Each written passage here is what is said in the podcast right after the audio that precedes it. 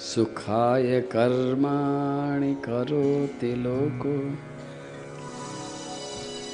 न तै सुखं बान्यदुपारमम्बा।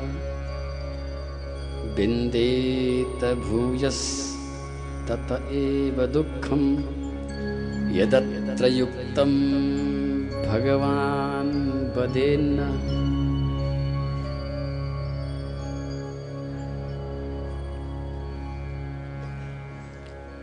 श्री मैत्री जी महाराज के पास विदुर जी महाराज पहुँचे। भागवत के प्रसंग में एक तरफ़ गोमती नदी के किनारे अट्ठासी हज़ार ऋषि मुनि कथा सुन रहे हैं। दूसरी तरफ़ गंगा के किनारे अनेक ऋषि मुनियों के साथ परीक्षित जी महाराज कथा सुन रहे हैं, सुखदेव जी सुना रहे हैं। लेकिन सुखदेव जी महाराज इस प्रसंग को सुना रहे हैं। एक प्रसंग और जुड़ जाता है, विदुर और श्री मैत्री जी महाराज का। विदुर जी महाराज कौरव साम्राज्य के महामंत्री रहे हैं, भगवान के भक्त हैं। तीर्थाटन करते करते जब उनको उद्धव जी महाराज एक बार वृंदावन में मिले थे और उन्होंने उद्धव जी से श्री कृष्ण के समाचार पूछे थे। तो उद्धव जी महाराज ने श्री कृष्ण के समाचार नहीं दिए। क्योंकि वो जानते थे कि अगर मैं समाचार ज्यों के त्यों सुना दूँगा तो विदुर जी महाराज का हृदय अभी यही फट जाएगा। समाचार अच्छे नहीं थे, इसलिए उन्होंने समाचार नहीं दिए।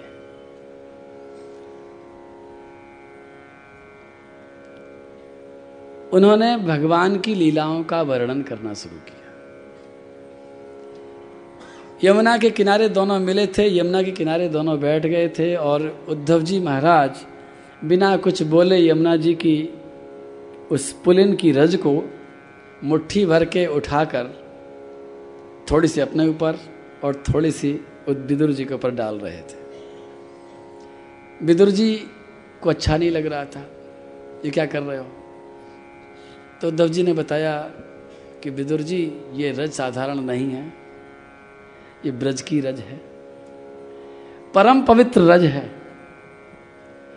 गंगा जी जितनी पवित्र हैं, उससे हज़ारों, लाखों गुना ज़्यादा पवित्र है ये रज।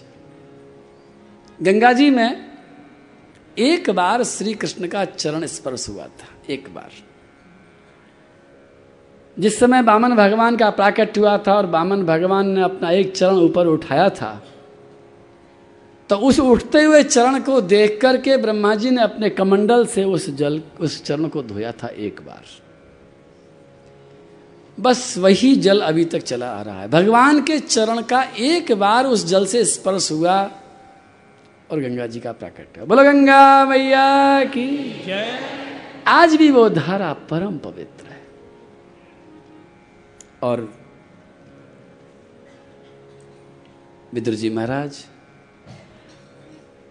ये जो रज है, इस रज में तो श्याम सुंदर ने एक बार नहीं, पता नहीं कितने बार भ्रमण किया है, विचरण किया है, लीलाएँ करी हैं। ये रज बड़ी पवित्र है, इसको माथे से लगाओ। और केवल इतना ही नहीं ये रज इसलिए भी पवित्र है क्योंकि श्याम सुंदर से भी ज़्यादा किसी ने इसको छू दिया है। क्योंकि राधा रानी का यहाँ वास है। ब्रज की रज है, परम पवित्र। बास यहाँ राधा रानी को। ब्रज की रज है, परम पवित्र।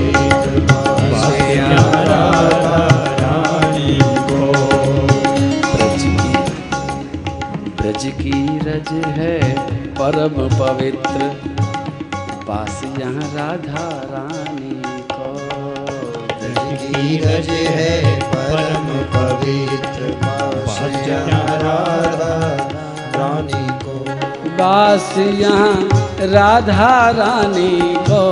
बास यहाँ श्यामा प्यारी को। पास यहाँ राधा रानी को पास यहाँ श्यामा प्यारी को ब्रज की रज परम पवित्र बासिया राधा रानी को ब्रज की रज परम पवित्र वास यहाँ राधा रानी को। सब तीर्थ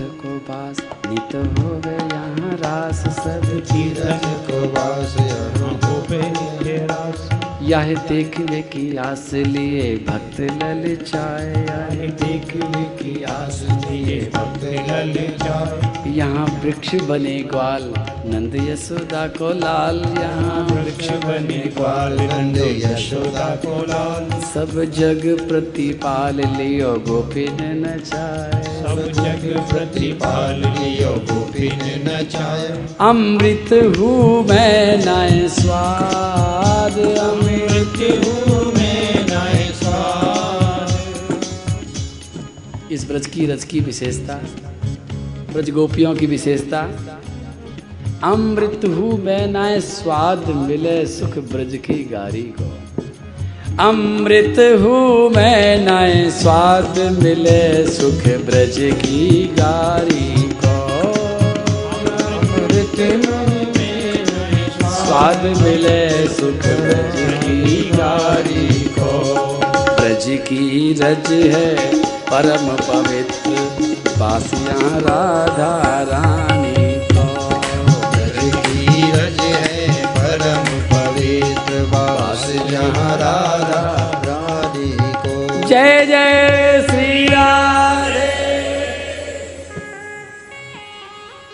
श्री राधा रानी का। श्री श्याम सुंदर से भी ज़्यादा असर है इस ब्रज की रज में, ये उद्धव जी महाराज बता रहे थे। क्योंकि उद्धव जी महाराज रहे हैं, गोपियों के साथ बैठे हैं, उनके प्रेम को जाना है। गंगा जल में स्नान करेंगे तो पुण्य प्राप्त होगा। पाप कट जाएँगे। इससे ज़्यादा और क्या होगा? श्री गंगा जी पाप नाशिनी हैं, पुण्य प्रदायिनी हैं, लेकिन भक्ति को अगर मांगने जाओगे तो गंगा जी कहेंगे, भक्ति मैं नहीं दे सकती। भगवान श्री कृष्ण की चरण रज भी भक्ति नहीं दे सकती है। भक्ति की मांग करनी है तो राधा रानी के चरण रजों में मांग करो। जय जय श्री राम कृष्ण, प्रेम चाहिए। अरे विदुर, ये रज राधा रानी की रज है। इतना ही नहीं है, यहाँ तो कन्हैया। तोड़ तोड़ फल खाऊं, गाय बन में चराऊं। उद्धव जी महाराज सखा हैं श्याम सुंदर के, और आपको मालूम होगा कि जब श्याम सुंदर मथुरा में रहते थे तो ब्रज की बड़ी याद आती थी। और किसी से नहीं कहते थे, उद्धव से कहते थे, उद्धव, मोह ब्रज विसरत नहीं। महाराज, ऐसी क्या बात है? ऐसा कौन सा सुख है जो आपको मथुरा में नहीं मिल सकता? बताओ तो सही, हम लाए। अभी इंतज़ाम करते हैं। क्या चाहिए आपको? दूध चाहिए, घी चाहिए, मक्खन चाहिए, फल, फूल, बोलो। अरे उद्धव, तुम सामान तो ला सकते हो, वो आनंद नहीं ला सकते। तोड़ तोड़ फल खाऊं, गाय बन में चराऊं, चोर दधी को कहाऊं, धन्य धन्य ब्रज धूल। श्याम सुंदर कहते हैं कि वो दिन मुझे याद आते हैं, उद्धव, जब मैं वन में जाता था, गैया चराने के लिए, बछड़े चराने के लिए, और पूरा का पूरा ब्रज ब्रज का हर वृक्ष फलों से लदा हुआ रहता था। और मुझे जब कोई ऊपर वाला, कन्हैया बड़े नटखट हैं। कन्हैया को कोई भी आम का फल ऊँचा वाला पसंद आ गया है, और कन्हैया धीरे से भागे भागे आए हैं। बलराम जी के कान में कहा, दादा, वो चाहिए। दादा कहते, चल, मैं तोड़ता हूँ। दादा लंबे हैं, कन्हैया, नाटा। तो बलराम जी अपने हाथ से जब फल तोड़ने लगते हैं तो कहने, नहीं नहीं, दादा, नहीं नहीं नहीं, मैं तोड़ूँगा। तो दादा के कंधे पर चढ़कर के कन्हैया अपने हाथ से उस फल को तोड़ने का जो सुख लेते हैं, वो सुख मथुरा में और द्वारिका में भी कभी भूलाया नहीं जाता। तोड़ तोड़ फल खाऊं। तोड़ तोड़ फल खाऊं गाय वन में चराऊं तोड़ तोड़ फल खाऊं गाय वन में चराऊं। चोर दधी को कहाऊं धन्य धन्य ब्रज धूर चोर दधि को कहाऊं धन्य धन्य ब्रज धूल। ज्योति रूप निराकारी भयो लीला अवतारी। ज्योति रूप निराकारी भयो लीला अवतारी। खाऊं गोपिन की गारी खाऊं गोपिन की गारी। सुख पाऊँ भरपूर खाऊं। गोपिन की गारी सुख पाऊँ भरपूर। उद्धव तो एक बात बता मुझे तेरी मथुरा में ऐसे कोई है जो मुझे गाली दे सके? पूरी द्वारिका में कोई है ऐसा जो मुझे गाली दे सके? ये ब्रजवासी लोग मुझे गाली देती हैं गोपियाँ मुझे गाली देती हैं और मुझे बड़ा सुख मिलता है। खाऊं गोपिन की गारी सुख पाऊँ भरपूर खाऊं गोपिन की गारी सुख पाऊँ भरपूर। मैं न्यो छावर है जाऊँ मैं न्यो छावर है जाऊँ कहें जब कान्हा दारी को। मैं न्यौछावर है जाऊँ कहीं जब खाना दारी को। ब्रज की रज है परम पवित्र बासियाँ राधा रज है परम पवित्र पास यहाँ राधा रानी को। बासियाँ राधा रानी को बासियाँ श्यामा प्यारी को। पास यहाँ राधा रानी को पास यहाँ श्याम प्यारी को। ब्रज की रज है परम पवित्र बासियाँ राधा रानी को। ब्रज की रज है परम पवित्र वास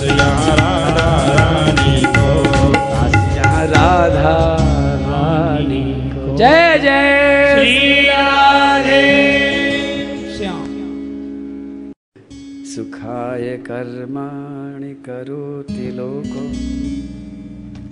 न तै सुखं वा विन्देत भूयस् तत एव दुःखं। यतत्र युक्तं भगवान् वदेन्न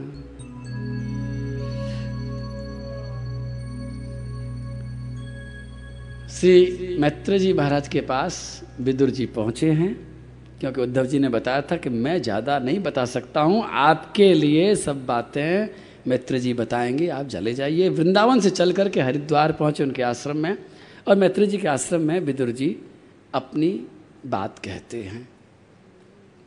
वो बात ऐसी कहते हैं जो हमारे सबके मतलब की, इसलिए मैं सुना रहा हूँ। सुखाय कर्माणि करोति लोको।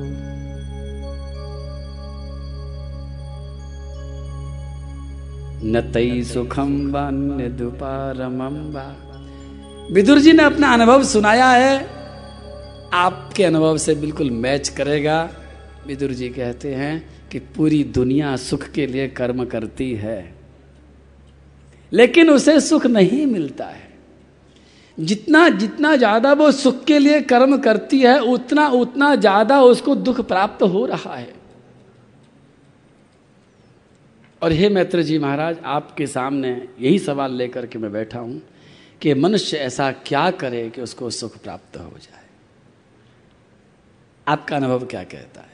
बचपन से लेकर के अब तक कोई भी प्राणी कर्म जब करता है, कुछ भी करता है चोरी करता है तो सुख के लिए डकैती डालता है तो सुख के लिए झूठ बोलता है तो सुख के लिए पढ़ाई करता है तो सुख के लिए धंधा करता है तो सुख के लिए शादी करता है तो सुख के लिए बच्चा पैदा करता है तो सुख के लिए जो भी कुछ करता है, सुख प्राप्त करने के लिए करता है। लेकिन परिणाम आप अपने अंदर झाँक करके देखो तो परिणाम में ऐसा लगेगा आपको कि सुख या तो मिला नहीं बिल्कुल, और या मिला तो बहुत कम मिला। जितनी उम्मीद थी, जितनी आशा थी, उतना नहीं मिला।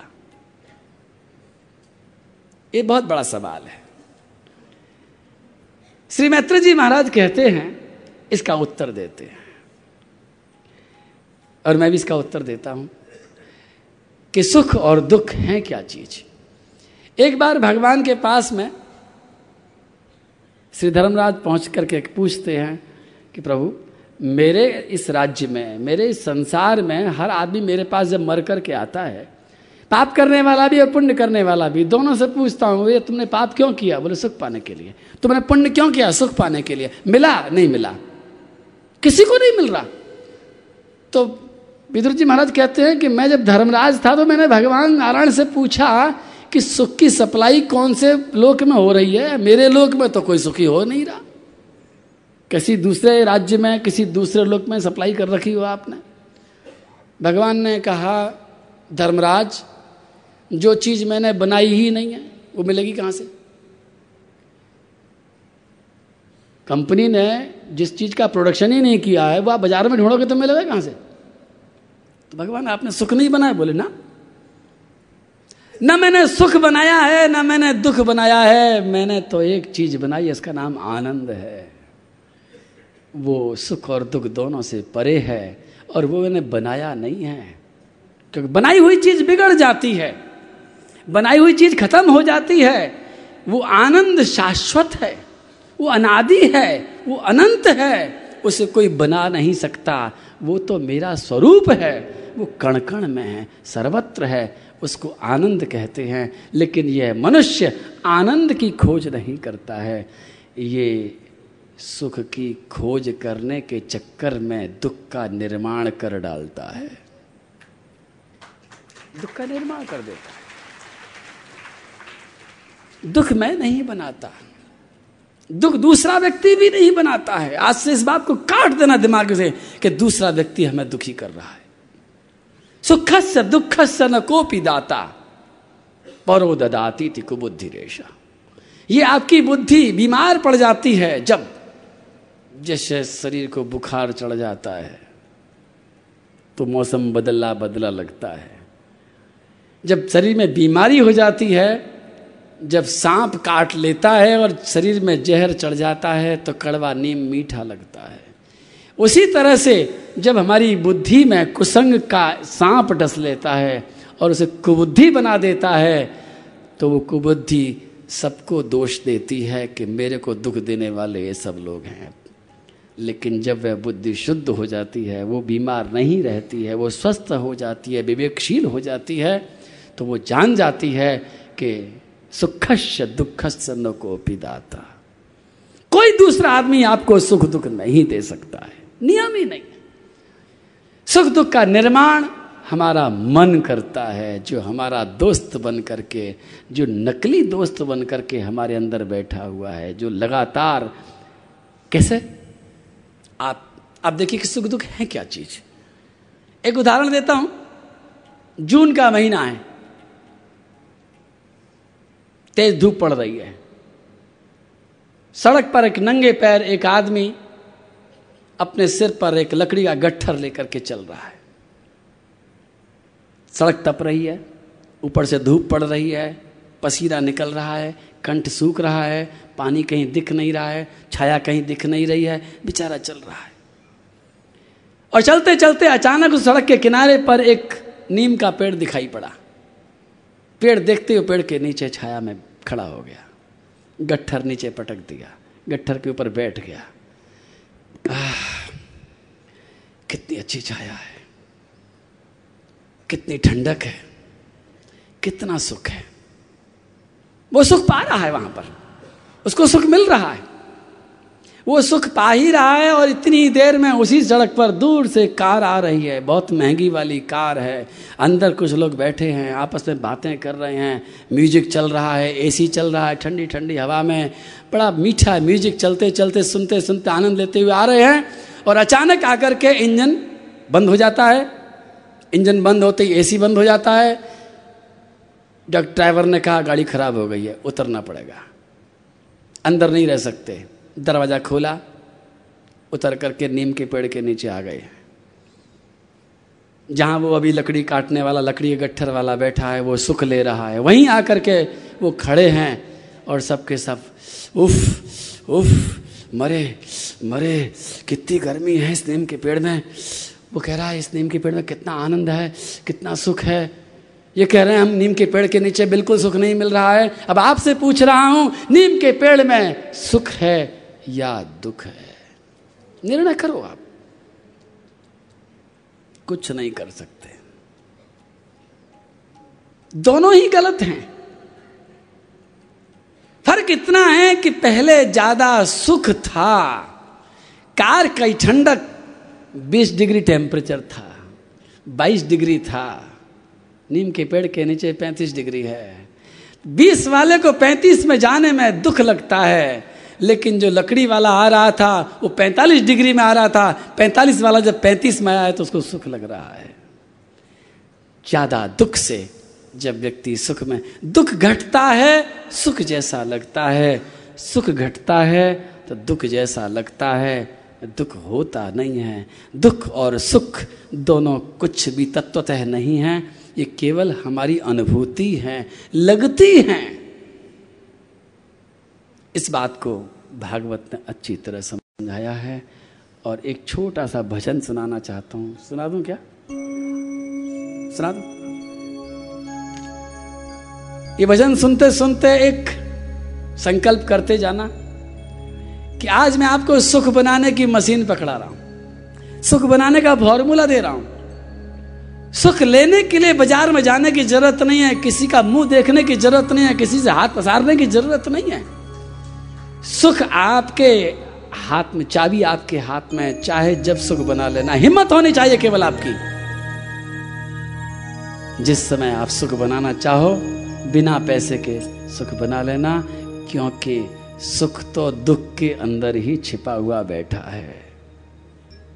जैसे दियासलाई के अंदर आग बैठी है। दियासलाई की एक तीली निकाल करके रगड़ा लगाना है और अग्नि प्रकट हो जाती है। लेकिन जिसको रगड़ा लगाना नहीं आता है और जो डरता रह जाता है, वो दियासलाई के होते होते भी अग्नि प्रकट नहीं कर सकता है। जैसे दियासलाई की तीली को रगड़ते ही आग पैदा हो जाती है, उसी तरह से दुख नाम की दियासलाई तो बहुत मिलती हैं आपके बाज़ार में। उसकी तो कमी कहीं नहीं है। लेकिन उसमें तपस्या नाम की जरा सी रगड़क पैदा कर देना, वहीं पर सुख ही नहीं, बहुत कुछ पैदा हो जाएगा, बहुत कुछ प्रकट हो जाएगा, क्योंकि दुख में ही छिपा हुआ है सुख तो। दूर जाने की ज़रूरत नहीं दुख में ही सुख है छिपा रे भैया। दुख में ही सुख है छिपा रे दुख में ही सुख है छिपाए रे। भैया। दुख में ही सुख है छिपाए दुख में ही सुख है छिपा रे भैया। दुख में ही सुख है छिपा रे दुख में ही सुख है छिपाए रे भैया। दुख में ही सुख है दूर के पर्वत दूर ही रह कर लगते सबको सुहाने। दूर के पर्वत दूर ही रह कर लगते सबको सुहाने। दूर के पर्वत ये सुख की पोल खोली जा रही है। ये मैं पहले सुना तुमको पहले थोड़ा बिना संगीत के गाकर बता दूर के पर्वत दूर ही रहकर लगते सबको सुहाने। पास अगर जाकर देखो तो पत्थर की चट्टाने। कलियाँ समझे, चमन सुखी है, चमन कहे रे बहारे। दुख में ही सुख है छिपा रे ये धोखा कैसा है? जैसे पर्वत दूर से बड़े सुहाने लगते हैं, उसी तरह से दूर से इंसान सुखी नज़र आते हैं, लेकिन सुखी होते नहीं हैं। दूर का जो सुख है, वो पर्वत की तरह है। एक मजदूर किसी कार में बैठे व्यक्ति को यह सोचता रहता है कि बहुत सुख है, बहुत सुखी है इंसान। लेकिन आप बताओ, आपको तो मालूम होगा, आप गाते हैं।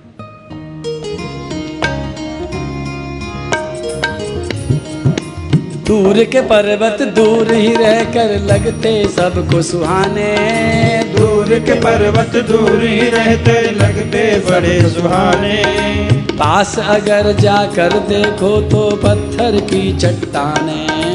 पास अगर जाकर देखो तो पत्थर की चट्टाने। कलियाँ समझे चमन सुखी है चमन कहे रे बहारे भैया। दुख में ही सुखे है बजाओ तालियाँ थोड़ी देर। सुख है छिपारे दुख में ही सुख है छिपारे भैया। दुख में ही सुख है छिपारे। दुख में ही सुख है छिपारे गाओ मेरे साथ। भैया। दुख में ही सुख है छिपारे। दुख में ही सुख है छिपारे। भैया दुख में ही सुख है छिपारे। दुख में ही सुख है छिपारे। भैया दुख में ही सुख है छिपारे। रात अंधेरी रात अंधेरी सोचे मन में है दिन में। अब ताली बंद कर देना। ये जीवन की बात है। रात और दिन की बात नहीं कर रहा हूँ, ये रात और दिन का तो केवल एक उदाहरण है। रात अंधेरी सोचे मन में है, दिन में उजियारा। और दिन की गर्मी सोच रही है है शीतल अंधियारा। रात अंधेरी सोचे मन में रात अंधेरी। रात अंधेरी सोचे मन में है, दिन में उजियारा। दिन की गर्मी सोच रही है है शीतल कहने का अर्थ क्या है? हर आदमी एक दूसरे को सुखी समझ रहा है। गरीब सोच रहा है, अमीर सुखी है। अमीर सोच रहा है, गरीब सुखी है। स्त्री सोच रही है, पुरुष सुखी है। पुरुष सोच रहा है, स्त्री सुखी है। बच्चे समझ रहे हैं माता पिता सुखी हैं। माता पिता समझ रहे हैं, बच्चे सुखी हैं। कलकत्ते वाला सोच रहा है, बंबई वाला सुखी है, बंबई वाला सोच रहा है, कलकत्ते वाला सुखी है। वृंदावन में रहने वाला सोचता है कि अमेरिका वाला सुखी है और अमेरिका वाला सोचता है कि वृंदावन वाला सुखी है। रात सोचती है कि दिन सुखी है, दिन सोचता है कि रात सुखी है। रात अंधेरी सोचे मन में है, दिन में उजियारा। दिन की गर्मी सोच रही है है शीतल अंधियारा। रात अंधेरी सोच रही है। है शीतल। दिन की गर्मी सोच रही है है शीतल पतझड़ समझे सुखी है सावन। पतझड़ समझे सुखी है सावन। सावन कहे अंगारे, भैया, दुख में ही सुख है छिपारे। भैया, दुख में ही सुख है छिपारे। में ही सुख है छिपारे भैया, दुख में ही सुख है छिपारे। दुख में ही सुख है छिपारे भैया, दुख में ही सुख है छिपारे। दुख में ही सुख है छिपारे भैया, दुख में ही सुख है छिपारे।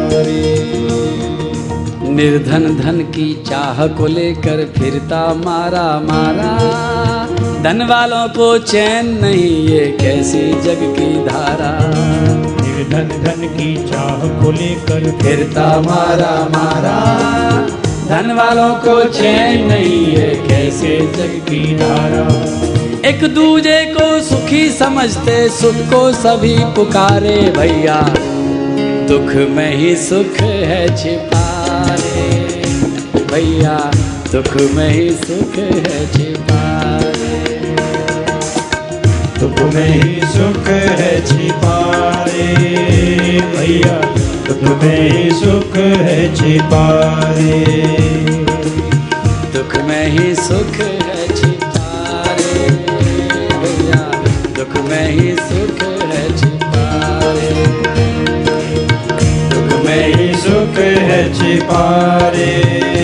भैया दुख में ही सुख है छिपारे।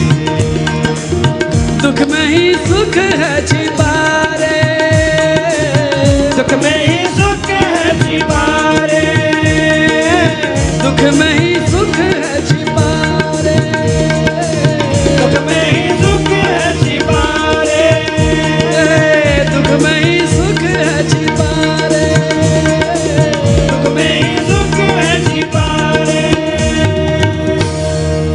कन्हैया लाल की जय।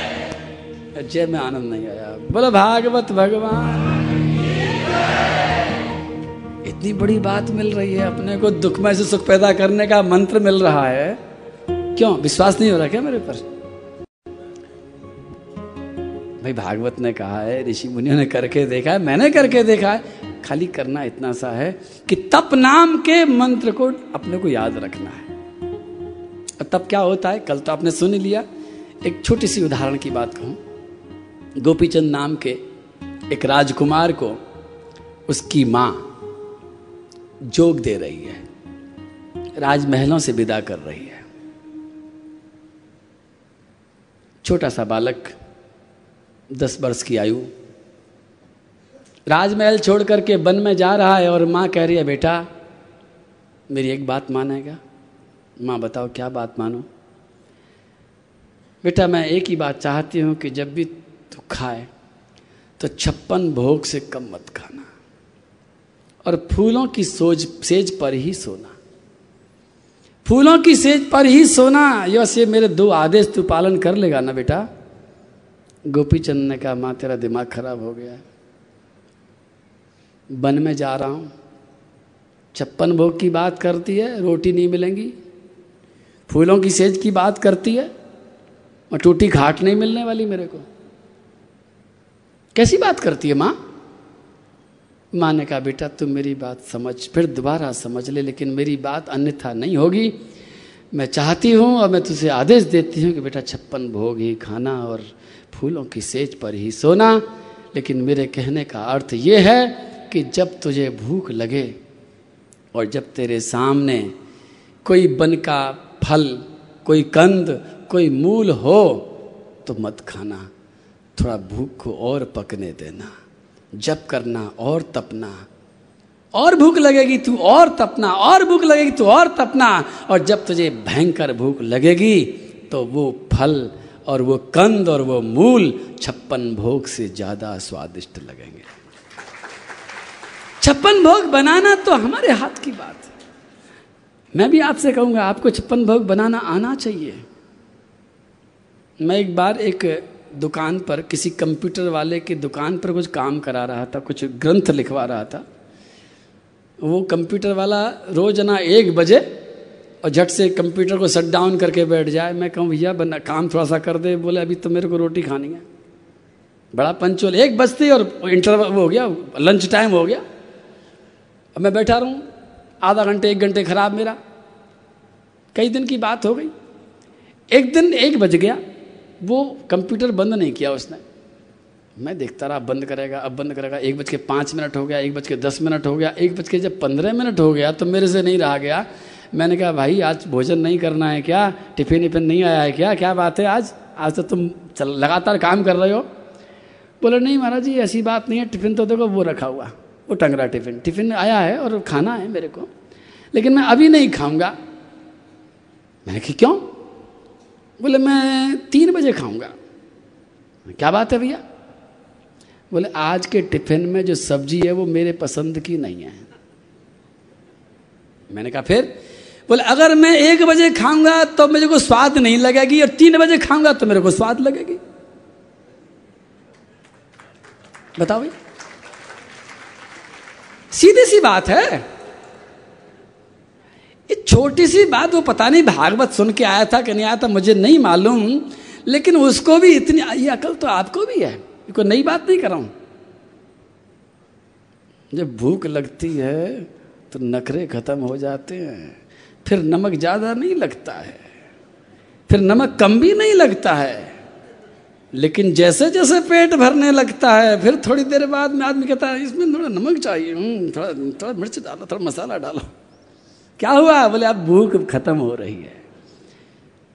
स्वाद का संबंध भूख से है स्वाद का संबंध पदार्थ से नहीं है। इसी तरह से ये तो केवल एक इंद्रिय की बात है। हर इंद्री का यही जो पाँच ज्ञानेन्द्रिय हैं हमारी जिनसे हम सुख लेते हैं। आँख नाक कान ये वाणी, स्पर्श, त्वचा, ये सारी की सारी इंद्रियाँ, इनको अगर कभी भी सुख दिलाना हो तो आप इस मंत्र का तब कर लेना। और वही बात कही थी गोपीचंद की माँ ने कि बेटा, फूलों की सेज में सोना, नींद आएगी, सोना मत, जगते रहना। और जगना, और तपना और तपना, और जपना। और जब तू बहुत ज़ोर से थक जाएगा तो पत्थर की शिला पर भी तुझे फूलों की सेज से ज़्यादा सुख देने वाली नींद मिलेगी। ये बात तो आपको मालूम है, मैं कोई आपको नई बात नहीं बता रहा हूँ, आपको सब मालूम है, लेकिन मैं तो खाली याद दिला रहा हूँ कि दुख के अंदर और केवल दुख के अंदर सुख ही पैदा मत करना भैया। दुख के अंदर बहुत भी चीज़ पैदा करने वाली बात है। दुख को जब हम तप बना लेते हैं तो पहली बात तो है कि दुख वैसे ही खत्म हो जाता है। दुख का जो भूत है दुख का जो डर है, ये दुख का डर कब तक है? जब तक मुझसे डरते रहते हैं, जब तक उससे हम हाथ नहीं मिलाते हैं।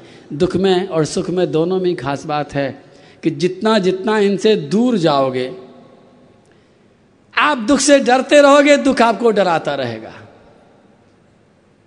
और जैसे ही आप दुख से हाथ मिला लोगे, दुख से मुठभेड़ आपकी हो जाएगी और धीरे धीरे दुख का डर भी खत्म हो जाएगा। दुख में ज़्यादा हिम्मत नहीं है।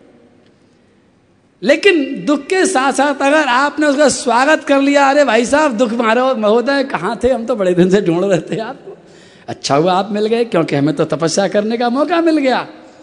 और अगर आपने उस तथा कथित दुख को तपस्या के काम में ले लिया तो मैं कहता हूँ, सुख तो मिलेगा ही मिलेगा, पुण्य तो मिलेगा ही मिलेगा, पाप तो कटेंगे ही कटेंगे, प्रारब्ध तो कटेगा ही कटेगा। इसके साथ साथ श्री कृष्ण की प्रसन्नता भी प्राप्त हो जाएगी। और श्री कृष्ण उसके बदले में क्या दे देंगे, वो आपको भी नहीं मालूम और मुझे भी नहीं मालूम। लेकिन वो जो भी देंगे, अद्भुत देंगे, क्योंकि उनको तपस्या प्रिय है। आपको भी लगता होगा कि महाराज जी कथा तो नहीं कर रहे, पता नहीं क्या परेशान कर रहे हैं। लेकिन आप परेशान तो नहीं हो रहे ना? होठों में मुस्कान है ना? लगातार। मुझे दिख नहीं रहा बिल्कुल, क्योंकि लाइट इधर आ रही है, लेकिन मुझे विश्वास है। तो मैं पूछ रहा था कि देखो लाइट पड़ रही है मेरे ऊपर? मैं चमक रहा हूँ। हाँ ना बोलो ना। दिख रहा हूँ ना? ये हाथ दिख रहा है? ये भी हाथ दिख रहा है? कितना लंबा होगा यहाँ से मतलब डेढ़ मीटर। वो ठाकुर जी भी दिख रहे हैं ना? उधर ये संगीतकार भी दिख रहे हैं? ये कितनी लंबाई होगी? करीब करीब? तीस मिनट तीस फीट वहाँ से लेके वहाँ तक तीस नहीं है? पच्चीस? बीस फीट हाँ ठीक है। बिल्कुल बीस फीट है। और ये कागज़ कितना बड़ा है? पाँच इंच बाई सात इंच का। वो सर भी आना आ गया ना। अब इस कागज़ को लेकर के इसके ऊपर रख दो। इसके ऊपर लगा दो। एकदम अच्छी तरह लगाओ, ढंग से लगाओ। खत्म हो गई लाइट? बीस फुट लाइट जा रही थी। बीस फुट तक प्रकाश फैल रहा था। पाँच इंच सवाई सात इंच के टुकड़े ने सारे के सारे प्रकाश को खत्म कर दिया। आपके सामने कर दिया खत्म? छोटा सा टुकड़ा ना? छोटे से टुकड़े ने सारे प्रकाश को खत्म कर दिया। बस जी, ले दो वापिस हमें, हम अब, बस बस, हो गया एक्सपेरिमेंट हो गया। बोलो, कन्हैया लाल की, यही आपके जीवन में हो रहा है, मैंने करके आपको दिखा दिया है। सुख का सूरज चमक रहा है। लगातार चमक रहा है और पूरे ज़िंदगी को रोशन भी कर रहा है, लेकिन एक छोटे से दुख का टुकड़ा जब उसके मुँह पर आ जाता है तो सारी ज़िंदगी को अंधेरा जैसा कर देता है। लेकिन इस छोटे से टुकड़े को लाने वाला कौन है? ये अपने आप नहीं आता है।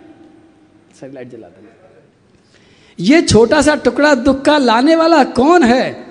इसको लाने वाला हमारा मन है।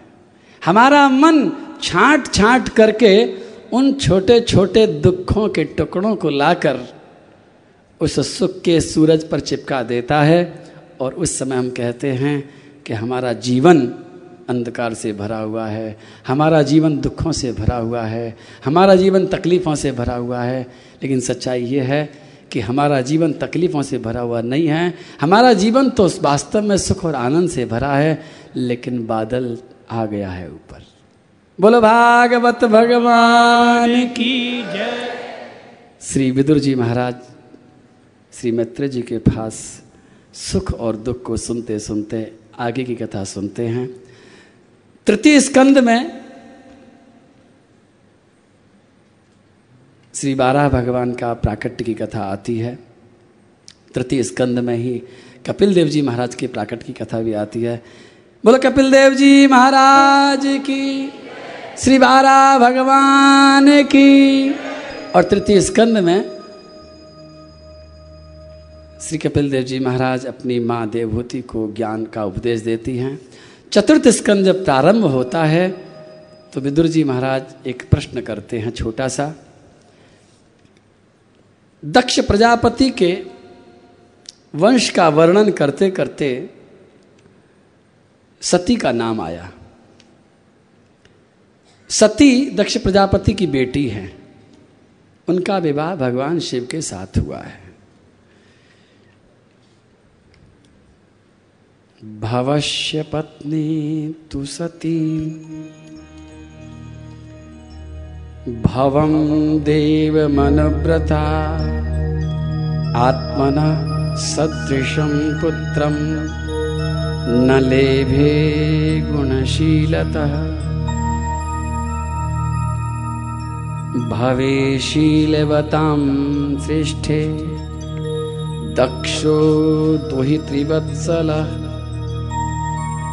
विद्वेषमकरोत्कस्मादनादृत्यात्मजां सती। बोलो कन्हैया लाल की विद्र जी ने पूछा ससुर और जामाता में झगड़ा क्यों हुआ प्रभु? मैं भी आपसे एक बात पूछता हूँ कि आपके घर में झगड़ा क्यों होता है? रिश्तेदार रिश्तेदार में झगड़ा क्यों होता है? बाप बेटे में झगड़ा क्यों होता है? सास बहू में झगड़ा क्यों होता है? भाई भाई में झगड़ा क्यों होता है? पति पत्नी में झगड़ा क्यों होता है?